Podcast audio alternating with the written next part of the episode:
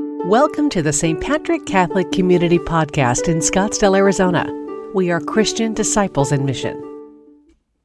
always like to tell my parishioners that I experience really difficult Lents, and uh, I always say each year that I'm giving up football for Lent. Well, I might give up football, but I didn't give up talking about football. And for most parishioners, they know that I've been a football coach of special teams coordinator for a high school called Sunnyslope High School in Phoenix, Arizona, home of the Vikings. And I've been there for about 12 seasons and met a lot of you know, players and coaches and people from that particular area and had a great joy. So as I reflect on all the teams, probably one of the most, uh, uh, most talented team and one that went the farthest was in 2015. We were almost in the state championship game as we were driving for that go-ahead touchdown with our best player getting the ball and running back. And uh, we were probably going to go to the state championship game, but he unfortunately fumbled the ball. And so that ended our season there just one game short. And that was a pretty special team terms of uh, the personnel and uh, the talent that we have. But that wasn't the team that's closest to my heart. 2018 was a team that I still remember and feeds me in terms of working hard and trusting in a process. As we began that season, we were rated probably one of the toughest football schedules in the state in 5 Division 5A. And we started off the season in a very uncharacteristic way as we lost our first three games. We were 0 and 3. But the football gods were not very good to us that year we had a number of injuries. All the course of the time, we had very few injuries of all that. But 2018, it's almost like it caught up with us. And throughout the entire season, there were about 18 players that either lost the entire season or significant part of games. It was almost like each week when we were getting ready for, uh, to play the game, once that game ended, it's almost like the football gods say, We are taking your best one or two players and we're taking them out for you. And so it was us probably doing our best coaching in terms of trying to put people in positions they weren't. And we ended up the season, uh, believe it or not, with our sixth string running back uh, trying to make things work. And being 0 and 3, everything was against us. The toughest schedule, a lot of injuries. You know, a young man just getting like discouraged and going, We've never experienced this. This is, how are we going to make it the last seven games? And, and should we just pack it in? And, and a lot of teams usually do and think that they have this losing attitude. But for some reason, we didn't give up. And the coaches and the guys came together, and we just decided week by week to work hard. And we finished those last seven games, five and two, and we made the playoffs. Unbelievable. And it's a team that I remember and back then, you know, being the priest, uh, I prayed. We, I prayed three times a week with that team. So believe it or not, you can pray in public schools. And before, a lot of the coaches were Catholic, but we're always inclusive in the prayer. But I remember before our big playoff game, I told uh, all the team, I'm so proud of you because I know each one of you have experienced adversity this season and you stuck it out, and it's been hard, and hot weather, and difficulty, and everything's been against us there, and yet you made it to the playoffs. And I think each one of you is going to learn a lot. And you will always do good in life because you know what it's like to trust in yourselves and each other, and even more importantly, to trust God. That team, 2018, remains the best memory I have, and it wasn't even our best season. In today's scriptures, it is all about trusting God when everything is against you. It's an interesting story in the book of Genesis about Abraham. And for us in the Western world mindset, it's very difficult to understand why would a God ask anyone to kill their own son? Let's remember that biblical literature, and even in Jesus' preaching, when he uses parables and examples, the mindset of the ancient Mediterranean world was to use extreme examples to make a truthful point.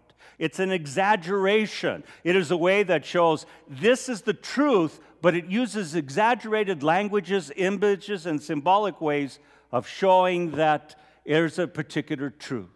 And the truth for Abraham isn't about him willing to kill his son, but something deeper. Remember, in that time, a man had a great uh, pride in his child and the heirs to his name and what he's going to leave. And that meant the most important thing to a man. That's what was identifying, and that's what he trusted in. And being asked then to give all of that up in order to place uh, trust totally and dependently on God is unbelievable.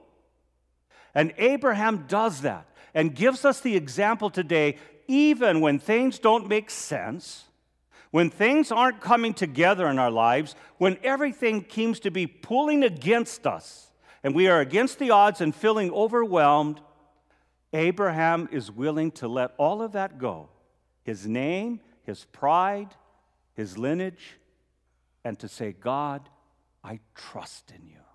It's not an easy thing to do. But that's what we learn. Not that he was going to be willing to kill his son, but look at what Abraham does. I trust in you, God. That's what the gospel is about today.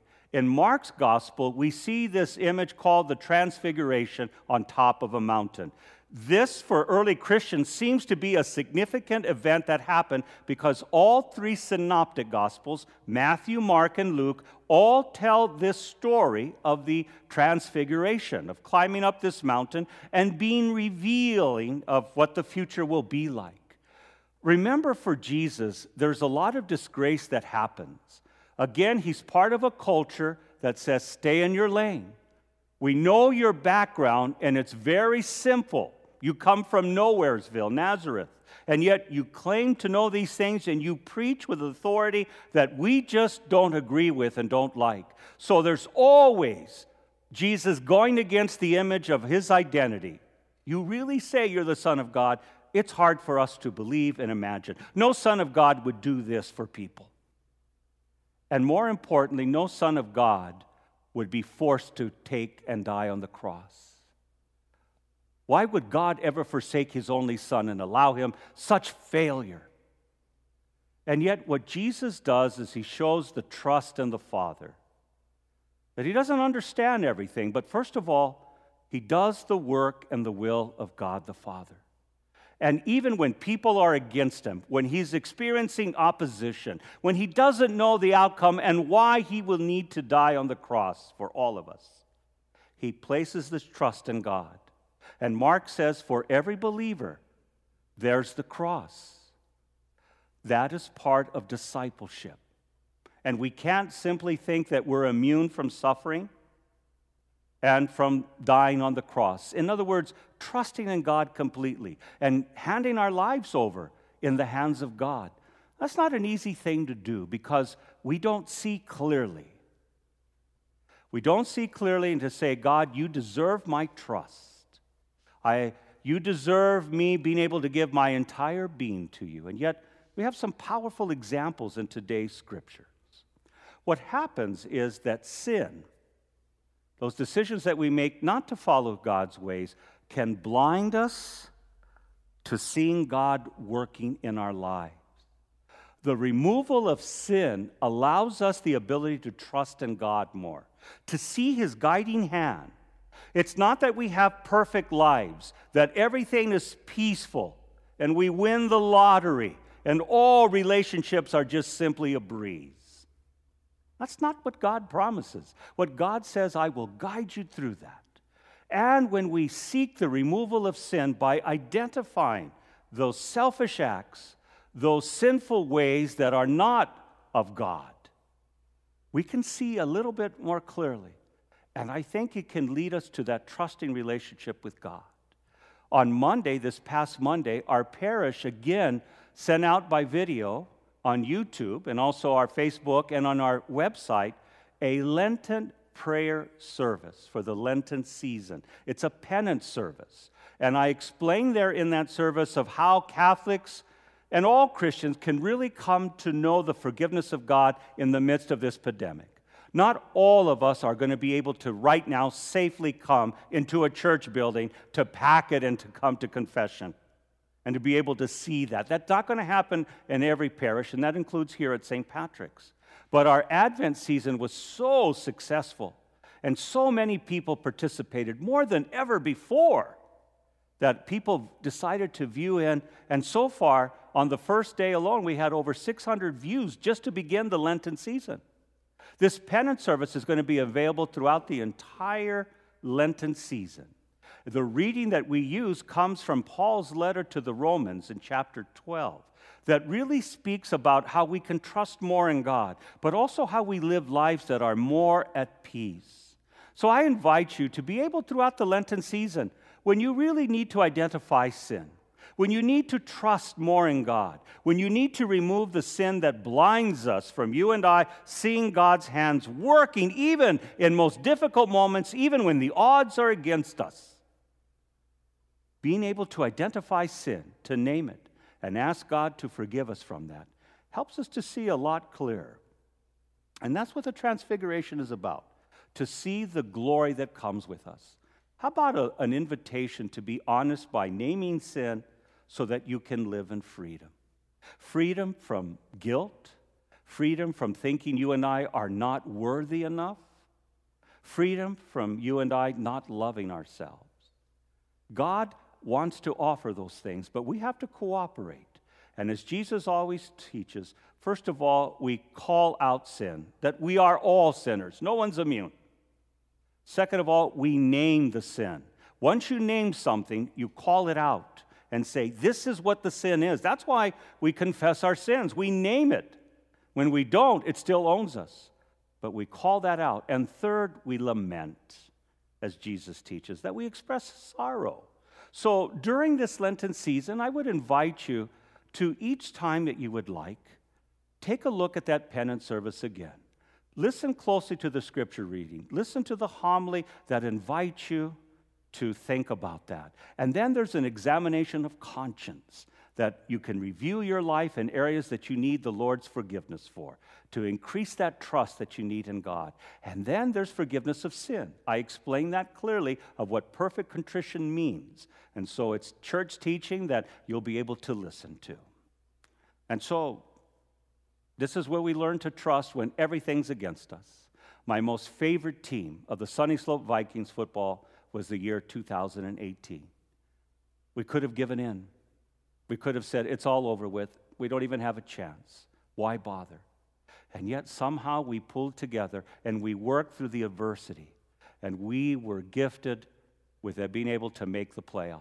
Something that the kids and the coaches can be very proud of. Everything was against them, and they didn't give up. The reason I say that is because our Christian life can be the same way.